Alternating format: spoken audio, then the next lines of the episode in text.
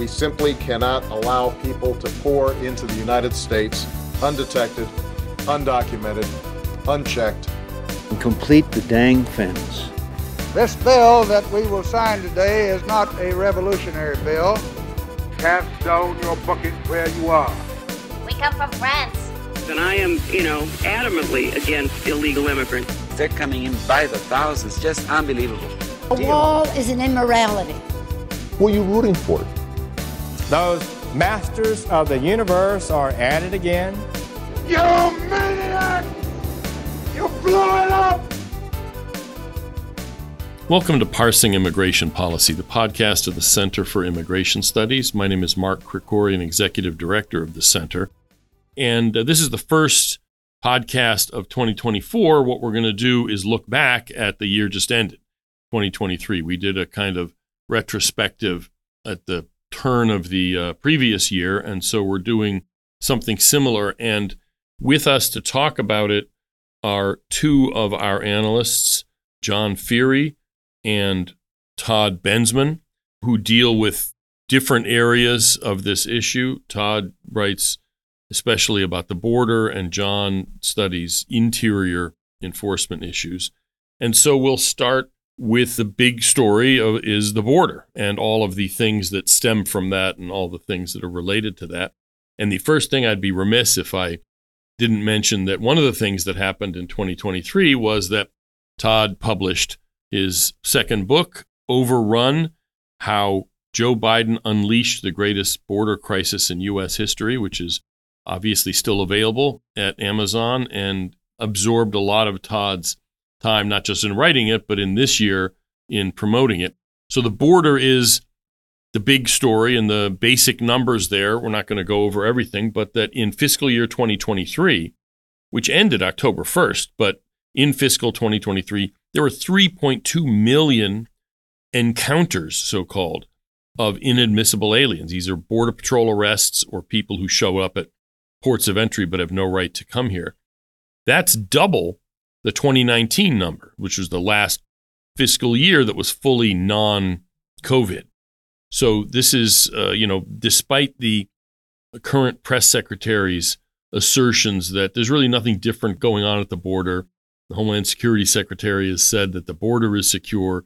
We actually have double the number of illegal immigrant encounters. And that's not southern border, that's also northern border, ports of entry, everything. And to flesh out the calendar year of 2023, there are more than 600,000 more illegal immigrant encounters in October and November. And December, the number hasn't been released yet officially, but it's been reported by Fox News and others that it was well over 300,000, the highest month ever recorded. So this issue is, you know, not going anywhere. There's a quote that really tees up the rest of this discussion well in March 2023, Judge Wetherell in Florida issued a ruling in the case Florida v. U.S. relating to one aspect of the administration's policies of releasing illegal immigrants. And the quote starts, quote, the evidence establishes that defendants have effectively turned the southwest border into a meaningless line in the sand and little more than a speed bump for aliens flooding into the country, unquote. So, Todd, let's start with you. Over the past year, have we seen the border be little more than a speed bump and a meaningless line in the sand? Well, first of all, uh, Happy New Year. And man, that was one busy 2023. And the short answer to that is absolutely. The border, they say, you know, there's that there is no open border. It's not an open border. It is the definition of an open border, in my opinion this whole thing really kind of starts in 2022 when the administration was ginning up the expiration and for the expiration of Title 42, which, as you know, and, and a lot of us know, is the pandemic era health measure that required the instant expulsions of all illegally crossing immigrants and to deny them the ability to claim asylum, just return them back to Mexico. Well, the intelligence community in 2022 was predicting, if you recall, numbers on a daily basis ranging from 12,000 a day to as high as 18,000 a day, or 14,000 a day, 15,000 a day sort of numbers. And the intelligence community figures really spurred the administration to put in place a lot of new policies. And when Title 42 actually ended, which was in May, May 11th. Yeah, there were there were legal challenges and fits and starts. It was going to end, and then it, it didn't end, and that sort of thing. Then we saw the realization of those intelligence community estimates, which have come true, especially in the last months, or you could say that the, the last months of, of calendar 2023, right. or maybe the first months of fiscal 2024, however you want to put it. But I would say that the demise of Title 42 had to have been one of the most influential events to occur on the U.S. southern border because the numbers of immigrants that began coursing through just in anticipation of the end of this, that nobody was going to catch them in return, that they were pretty much all probably going to get in, that the odds went went sky high. The needle went to into deep green that you were going to get in. Right. And stay in after that. And so we saw the numbers move to now 14,000 a day, just like the intelligence community reported would happen. Although it did take longer than expected because, you know, the numbers were really blowing up before the end of kind of in anticipation of the end of Title 42 because if you just got bounced back, there were no consequences. But the prospective illegal aliens and the smugglers did sort of have a little bit of a wait and see because the administration was saying we're going to get tough. And so the numbers actually went down a little bit from their stratospheric heights right after Title 42. In June, the numbers were lower, right? Right. There were a couple of things that were going on there. I mentioned that, you know, the administration put together some new policies to try to contend with what the intelligence community said was going to happen. Right. And a couple of those policies had to do with kind of allowing hundreds of thousands of intending border crossers to, as you like to say, and I like to say now too, to schedule their illegal crossings right. through a phone app called CBP One that allows them to, you know, with approval in Mexico or elsewhere, cross a land port. In other words, a legal port of entry and then be let in and let go. That's right. And so those numbers, those policies went into play really in an expanded way in January of 2023. Very, very significant because as we know now from our FOIA requests, a minimum of 500,000 came through that way. And right. so whatever numbers they were reporting crossing illegally between ports of entry and they were claiming um, victory and running laps and everything is somewhat mitigated by the fact that they just transitioned those entries to another kind of entry and called it something, you know, counted it under a different category. Right.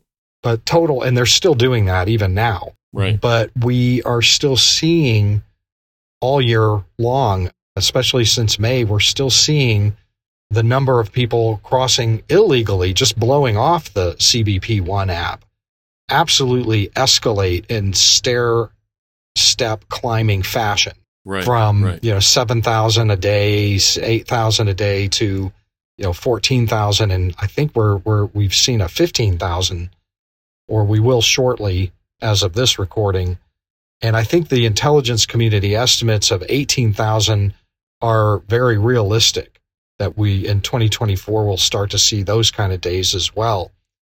So between the demise of Title 42 and the implementation of these pre scheduled crossings you can fly in too. There are six or seven different nationalities are allowed to fly from foreign airports directly into U.S. airports. Right. And we have to count those on top of everything else so that whatever numbers they're reporting as crossing between ports of entry have to be regarded as lesser than the actual total uh, number of foreign sure. nationals that are entering the United States. And so 2023 was an incredible banner year.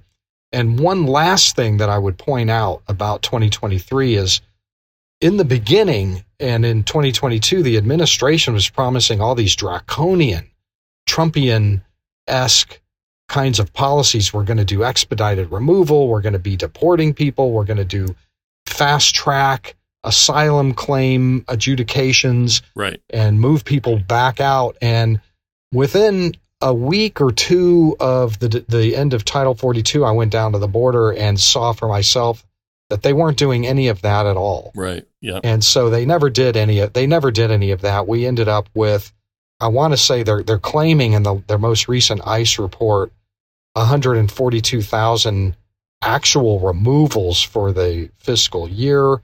Not really breaking that down. We don't really know what those are, but clearly it's not nearly enough to act as a deterrent on illegal border crossings. Those numbers are just incredible. We're watching right. something historic happen down there again. I have some other border things I wanted to talk to, but since you brought up the ICE report about removals, Jon, this is your area. So, what happened last year with removals by ICE? ICE deals with illegal immigrants already in the country, as opposed to Border Patrol and the rest of CBP that deals with mostly just at the border. There was a report recently about their activities, what's going on. The administration's claim has always been that the Trump administration was just wasting time chasing after ordinary illegals, and that meant there wasn't the focus on the really bad guys, the criminals that needed to be focused on.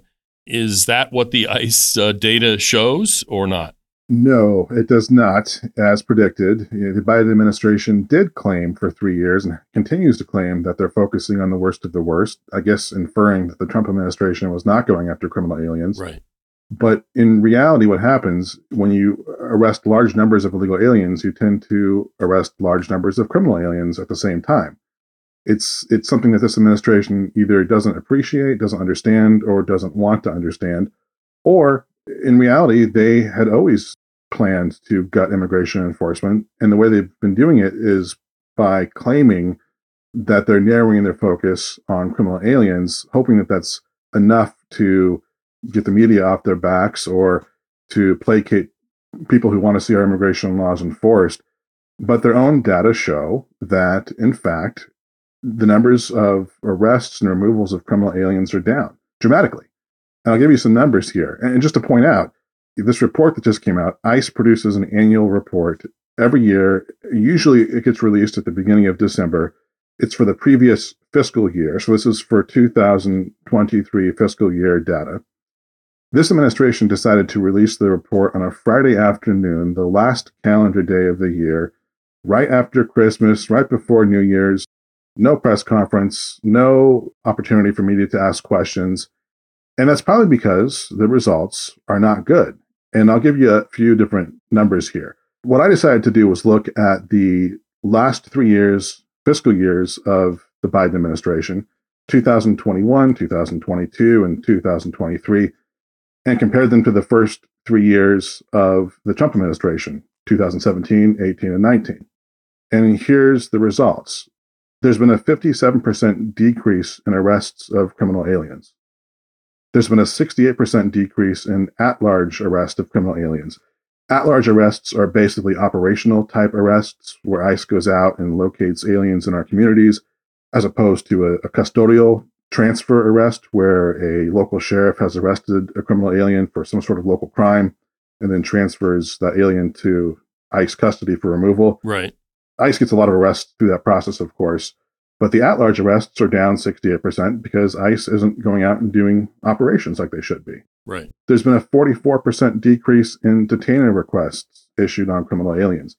These are the requests that ICE issues to sheriff's departments that have arrested criminal aliens, saying, please transfer them to our custody when you're done processing them for their criminal records. Well, they're not even trying to take custody of a lot of these people. It's down 44% deportations of criminal aliens are down 67%. And as far as immigration related criminal prosecutions, this is where ICE and DOJ work together to prosecute aliens for various immigration crimes, like reentry crimes, things like that. That's down 55%. So the message, as Todd mentioned a moment ago, that people are hearing is that once you make it into the United States, your odds of being prosecuted, arrested, removed are much lower than they have been in the past. And of course, that's contributing to people arriving at our border in large numbers. Right. To go back now to sort of some of the consequences of the Biden administration policy, Todd, I wonder if you could tell us a little bit about what Texas is doing, because Texas seems to be the, well, is the border state that is trying to make up to the degree possible for the Biden administration's unwillingness to enforce immigration laws. And this year, several things interesting happened in this regard. They started to put concertina wire on the riverbank to keep people from being able to get in. They did a um, these floating barriers in the Rio Grande to stop people from even getting across the river. And uh, there's been some sort of butting of heads where Border Patrol has been sometimes cutting the wire that Texas put up, and usually Border Patrol and Texas law enforcement work pretty well together. This seems to be creating a kind of irritant. So, to put this into context, Texas sued the federal government, and in June of 2023, Supreme Court issued a ruling, the effect of which is that basically says states are not allowed to sue the feds, even if the feds are obviously violating the law and not doing their job. So, just a little bit on what is Texas doing? And you've written some about this island that they took over to, on the border, on the river, to try to stop illegal crossings.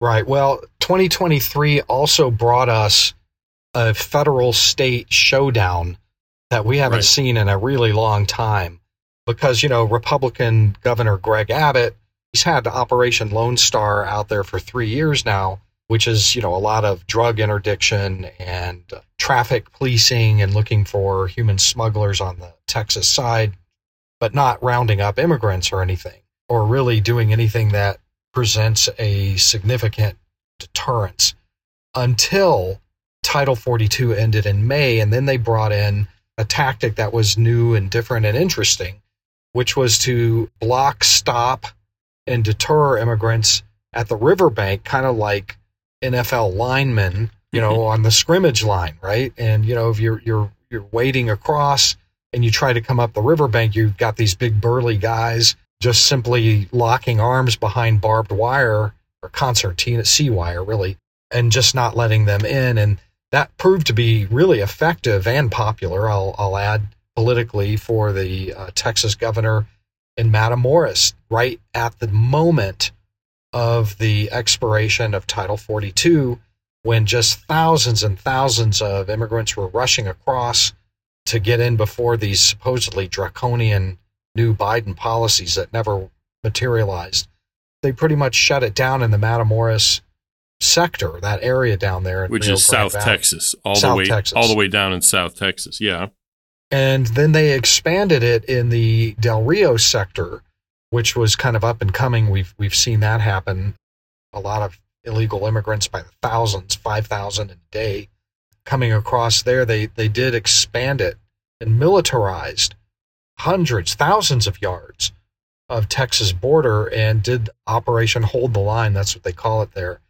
But they, you know, were at in interesting loggerheads with the federal border patrol agents under Mayorkas who then began cutting the wire, cutting the Texas wire, or worse, bringing forklifts in right in front of the Texas troopers and lifting the wire up and letting all the immigrants in.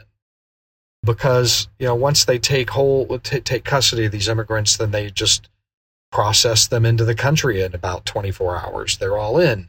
And so this has been going on so much in Texas that finally the immigrants just overwhelmed whatever vestiges of tactical policy that Texas was trying it, it down there, and they were just completely swamped. Now there's really very little that Texas is doing or can do because they're just absolutely swamped, overrun themselves.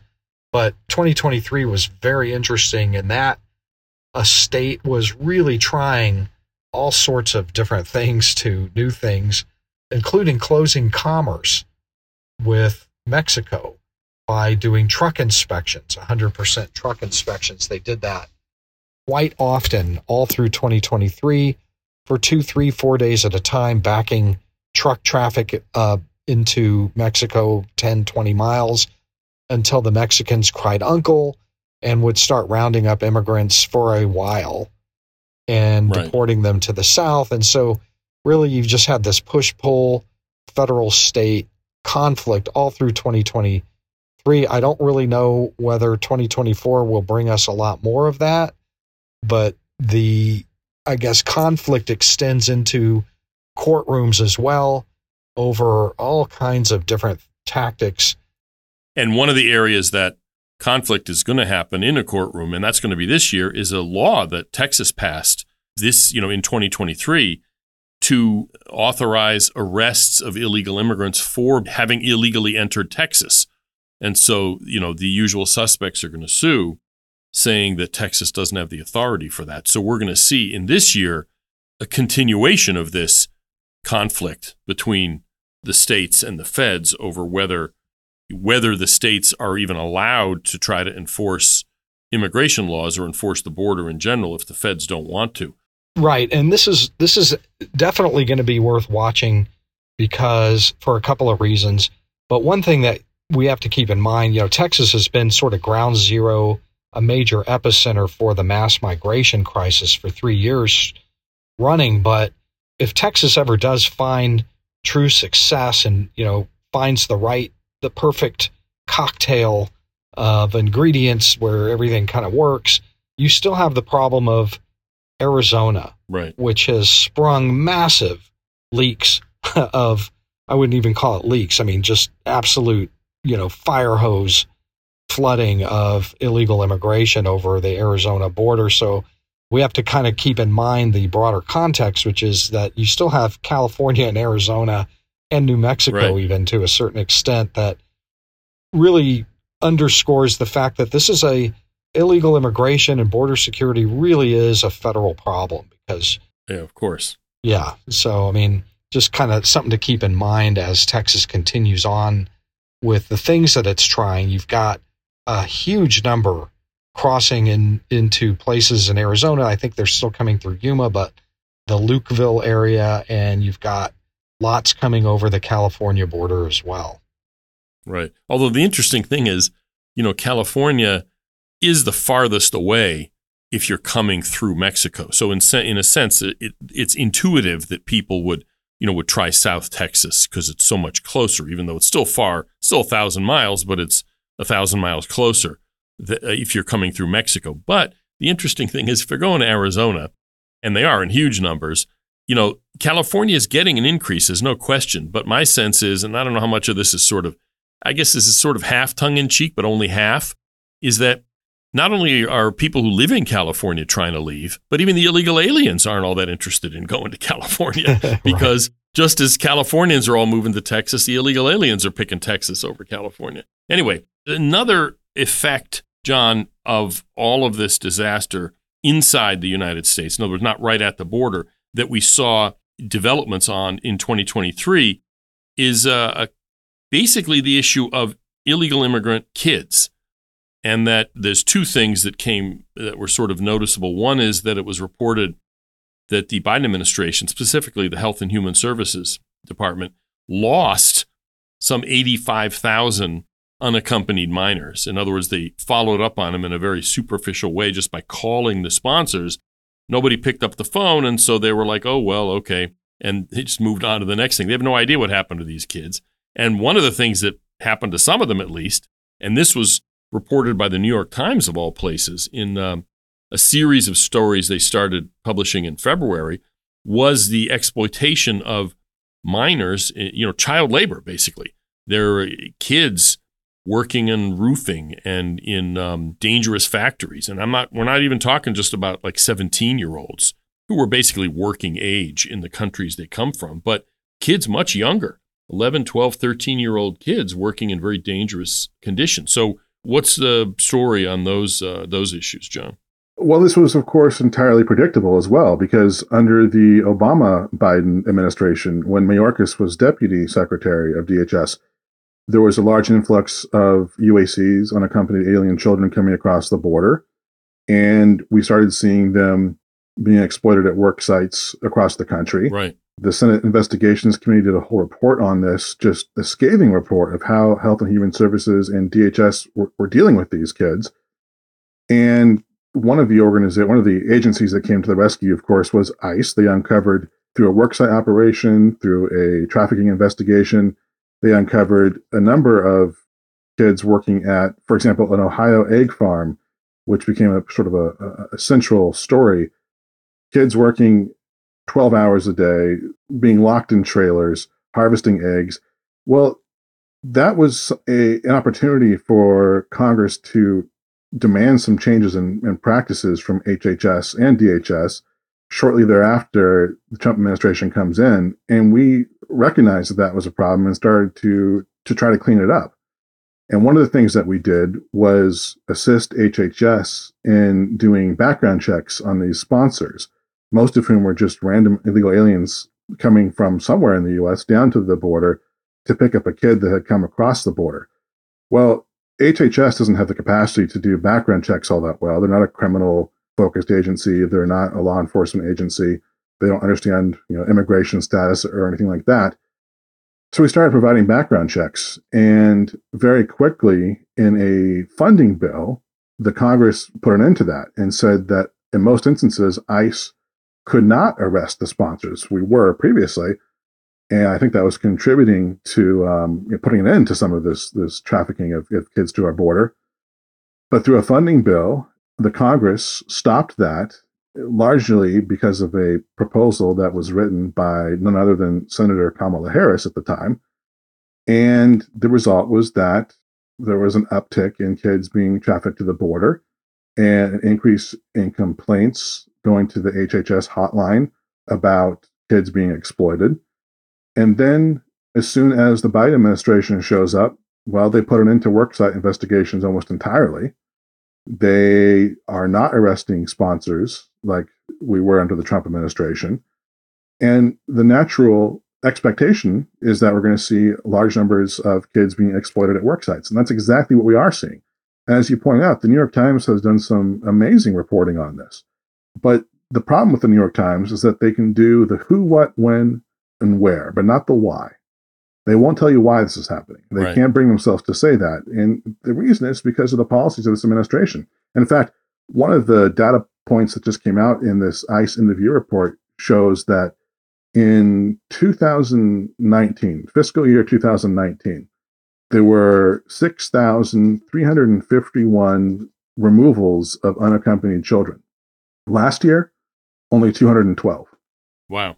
In 2020, only 220 just a dramatic cut in the number of UACs that are being returned home. Well, what is the effect of that? You're not doing worksite enforcement. You're not sending kids back. Guess what the result's going to be? It's going to be large numbers of kids coming across the border, and those kids are going to be exploited. That's the legacy of this administration. And it's interesting that there's sort of a parallel here with the next story I wanted to talk about, which is that, you know, the who, what, where, and how is something that even institutions that are you know not hawkish on immigration let's put it that way are willing to talk about but not the why.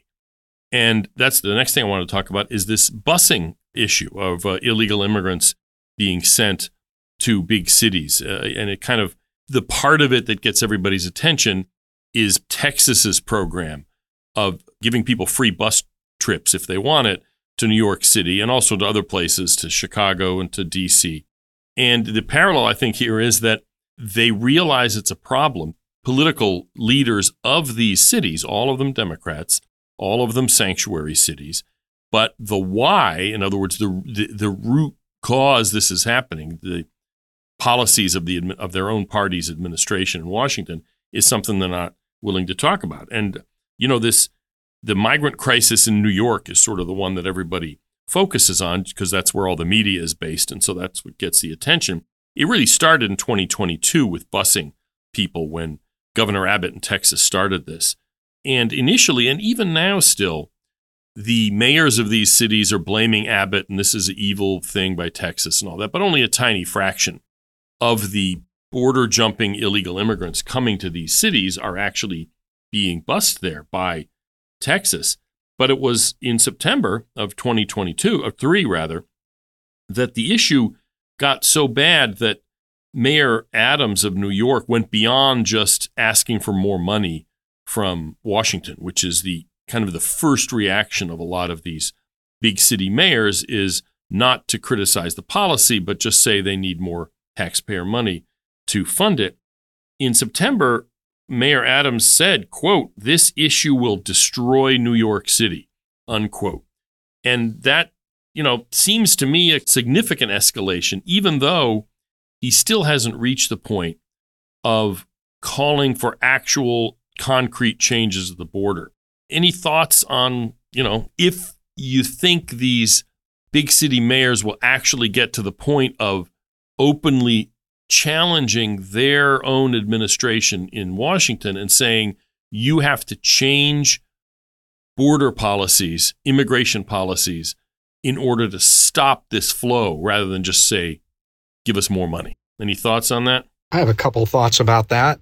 One is that, you know, 2023 saw the, I'd say, open rebellion in major American cities of permanent generational Democratic constituencies against their party over this issue. Go Google, you know, any Chicago assembly meeting, you know, a city council meeting, and you'll see these rooms packed to the rafters with extremely angry black community leaders upset at seeing the city divert you know, $50 million a month, hundreds of millions of dollars for housing subsidies and food and clothing and medical and everything for illegal immigrants that are coming to Chicago when they've been demanding for 50 years, even tiny fractions of that amount. And they are mad. I mean, you can watch these videos. That's in one city, but that's happening in all of these cities where they're just flat right. out coming straight out saying, we are not voting Democrat. We're voting Republican next time over this. So I think that that story has real legs and muscular legs for the 2024 national elections.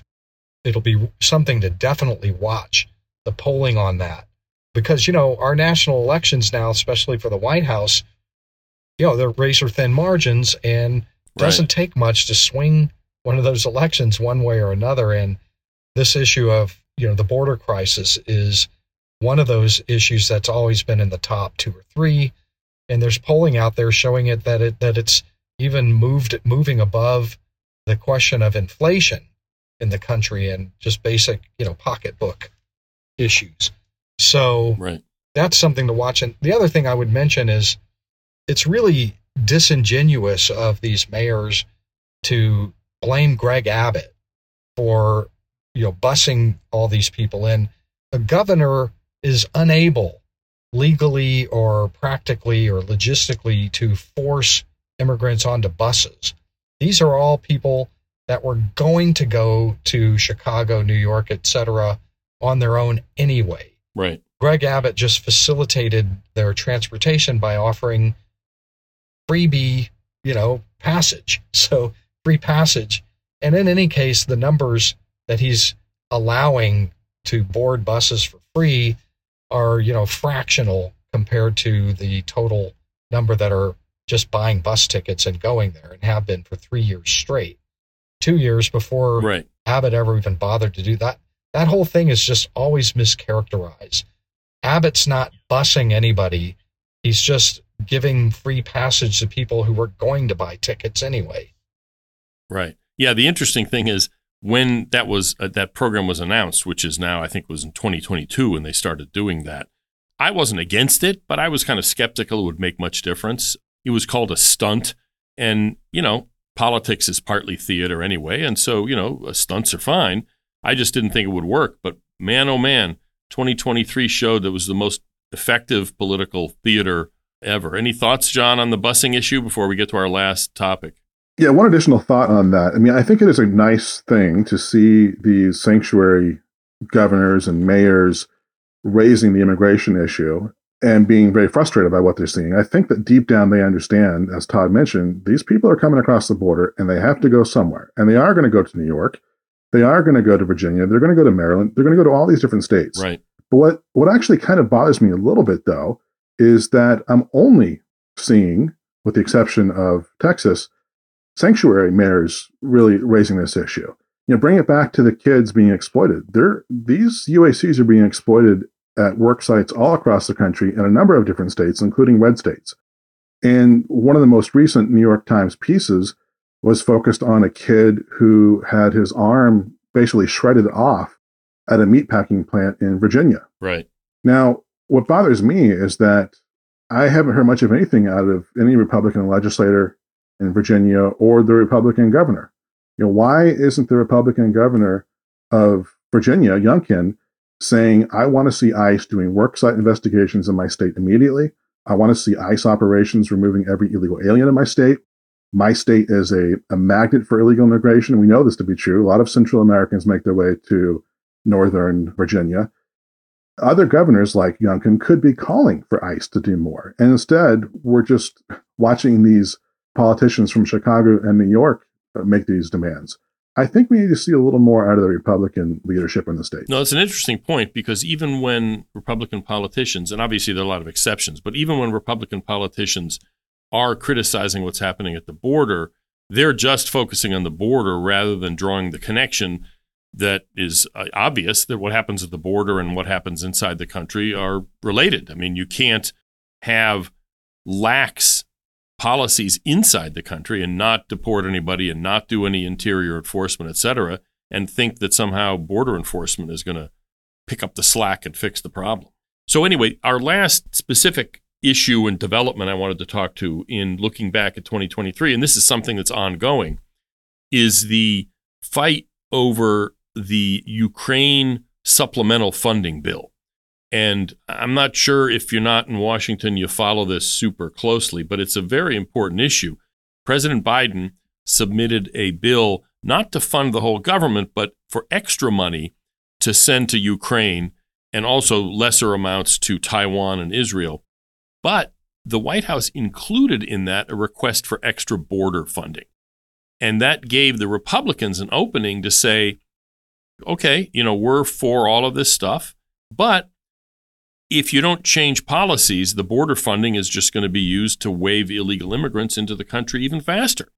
And so the Republicans, even though they only have one half of one branch of the government, are using their leverage to try to extract policy changes from this administration. And the Democrats have resisted. Republicans have so far held firm.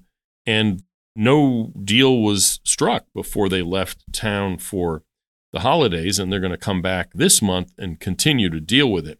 You know, this is going to be an interesting fight to see whether the changes Republicans are demanding basically, they're demanding that a bill called H.R. 2, which the House passed in May and has a lot of border related measures in there closing loopholes. You know, I mean, it, it's not a magic bullet that will do everything, but it's probably the best enforcement bill we've seen passed by either House of Congress in many, many years. Whether they're going to hold the line and insist on that. Any thoughts on what's going to happen with that, or um, you know, how's that likely to work out? Well, I'm I'm always skeptical of you know deals like this.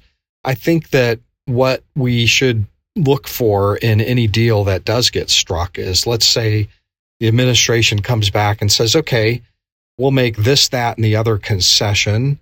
We'll start doing this, that, and the other, and um, it'll be really Trumpian.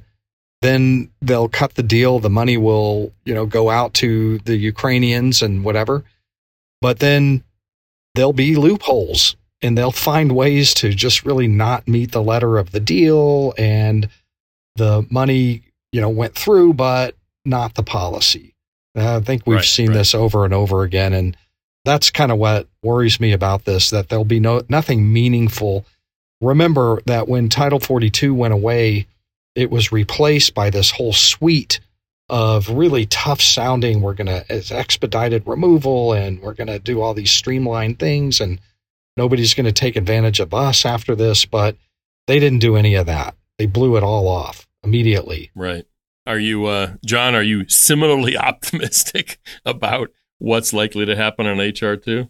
Well, last year during one of these podcasts, I made a prediction that during this past year, Congress will be way too focused on border security related bills, which, even though HR2 is great, it's largely border security focused. There's not much interior enforcement in it. Right. And I predicted that it wouldn't go anywhere anyhow, and that we'd continue to see large increases in illegal immigration during 2023, which means I'm either a long lost descendant of Nostradamus or the politics of immigration have just gotten way too predictable in Washington, D.C. I think it's the latter. But my prediction for this coming year is a little bit different eh, because it is an election year. And I think that quietly, the White House does want some sort of an immigration bill they can point to to say, look, we understand there's a problem. And that's why we proudly signed whatever the bill is going to be ultimately named. Right. But if the Republicans aren't smart, that will give Biden a political win, at least on paper, but it won't have any actual impact on the illegal immigration coming across the border. That's the worst case scenario. Right that's what I think might happen. There may be some good things and whatever gets passed, but I, I, actually am a little more optimistic about something coming out of Congress this year. Okay, well, that's interesting because that's where I wanted to end with his predictions. And I uh, listened to your predictions from last year and the end of 2022 about what was going to happen in 2023. And the parts that jumped out at me were it's not going to be pretty. And you said it's not ending anytime soon. So I think you were pretty on the uh, mark there. And frankly, honestly, it's sort of like what your prediction was now. A couple of the other predictions, we had Art Arthur and Jessica Vaughn last year doing the retrospective for 2022. And uh, Art was, he said he was kind of bullish on the use of appropriations power by the Republicans in the House to get change. And that hasn't really happened, but that's what this fight over the Ukraine funding bill is about. And his other point was that oversight activity would be significant. And we have, in fact, over 2023 seen in the House, the Homeland Security Committee, the Judiciary Committee, and the Oversight Committees all issuing reports, in a sense, both to just get the information out generally, but also to lay the groundwork for the impeachment of Homeland Security Secretary Mayorkas. We'll see if that comes to fruition. And Jessica had predicted more action at the state level, which again we have we have seen in 2023. So I don't have a sort of earth shaking prediction myself, but Todd, if you have anything you want to predict for, for this coming year, we'd love to hear it. And then we'll uh, either praise or embarrass you uh, both and myself at the at the end of the year when we do a retrospective for 2024. So any thoughts, Todd? Well, I won't be surprised if we see the intelligence community's prediction come true of 18,000 days, 18,000 days. If if they're not going to detain and deport at the border and at the interior in significant numbers, we're going to see this border crisis go all the way through to the end of, of 2024 in ever higher escalating numbers all the way through. I would predict that that 2024, and I don't see anything like that actually happening. I'm not optimistic. So I think 2024 is going to be the next new greatest record breaking number of crossers in American history. And I do think, though, that there is a, a pretty good chance, a better chance than in the midterm elections 2022, that electorally this issue will actually cut. And it'll cut deeply against the Democratic Party. Uh, that's a big prediction um, that maybe you know the Republicans will take the White House on this narrow, thin margin that they that they're developing over this issue, because unlike in 2022, the interior of America is really feeling this and seeing it before their eyes, whereas in 2022, still kind of not so much. and you're seeing media coverage increasing. You can't avoid it in all of these big cities. So I think I'm hoping, or you know, that that that I'm right on that, but maybe not. Maybe not. Yeah. So, uh, and just to be clear, you know, we didn't give context to this, you know, 10 or 12 or 14 or even 18,000 potentially illegal immigrants each day. The context for that, I think, because what does that mean? You know what? Uh, but the, the it's important to understand that Obama's Homeland Security Secretary Jeh Johnson, who uh, you know was a a fairly serious person doing his job. In other words, he was actually trying to do it. He has said that when he was secretary, if there were 1,000 illegal immigrant crossings in a day, you know, if he got up in the morning and read the reports and it was 1,000 for the previous day, that was a bad day. That strained their capacity to deal with the border. And we're now routinely, for the past several years, been talking about five, six, 7,000 a day. In December, we've been seeing 10, 12, even 14,000 a day. So, I mean, this really is unprecedented stuff. So let me end with my predictions. I have two predictions, and again, people will be feel free to embarrass me about this.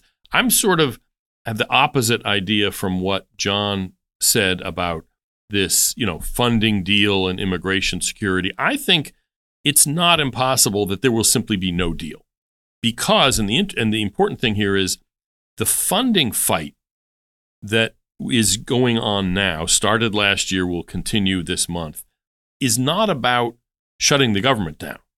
That's always been the issue, and Republicans always lose those fights because the media makes it seem as though they're the ones at fault, even though both parties, you know, are, if they don't compromise, they're the reason the government shut down. This isn't about shutting the government down. This is about funding foreign countries. And whatever the relative merits or demerits of sending money to, to Ukraine and Taiwan and Israel, it doesn't have the same resonance or salience. So the Republicans so far have stood firm in insisting on these policy changes. And I'm just not sure the Democrats can give away enough to satisfy the Republicans. So my first prediction is I don't think there will be a funding deal. I think it's just not just not going to happen. And the other thing is, and this is election related, and let me put in the disclaimer here that the center is a 501c3 nonprofit organization. We don't engage in electioneering or anything like that, but we observe and comment on what's going on. And I think whichever candidate wins in November, because it looks, at least now, that it's going to be President Biden versus former President Trump. If that's the case, my prediction is after the election, whichever one wins, there's going to be a spike in illegal immigration. Because if Trump wins, then the smugglers and the prospective illegal aliens are going to say, look, we got to get in before January 20th because the bad orange man is going to lock things down then. And so there's going to be a rush to get in, kind of like before the end of Title 42 back in May.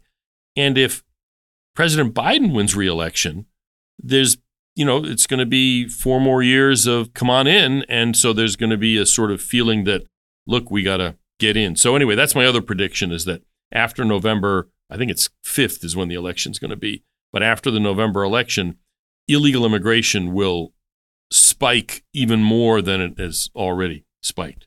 So that's it for our 2023 retrospective. Thank you, Todd, and thank you, Jon, for your you. uh, comments. And we will, uh, obviously, this is recorded, so we're going to hold ourselves all to it and we'll either give ourselves a pat on the back or a kick in the behind, depending on whether we were right or wrong. I haven't mastered the skill of making predictions that basically couldn't be disproven. You know what I mean? So I'll try to work on that this coming year. And thank you, uh, listeners. Uh, Happy New Year to everybody. And um, let's hope that 2024, in an immigration sense, turns out to be better than 2023 was. That's it for this week for Parsing Immigration Policy and I hope you tune in next week.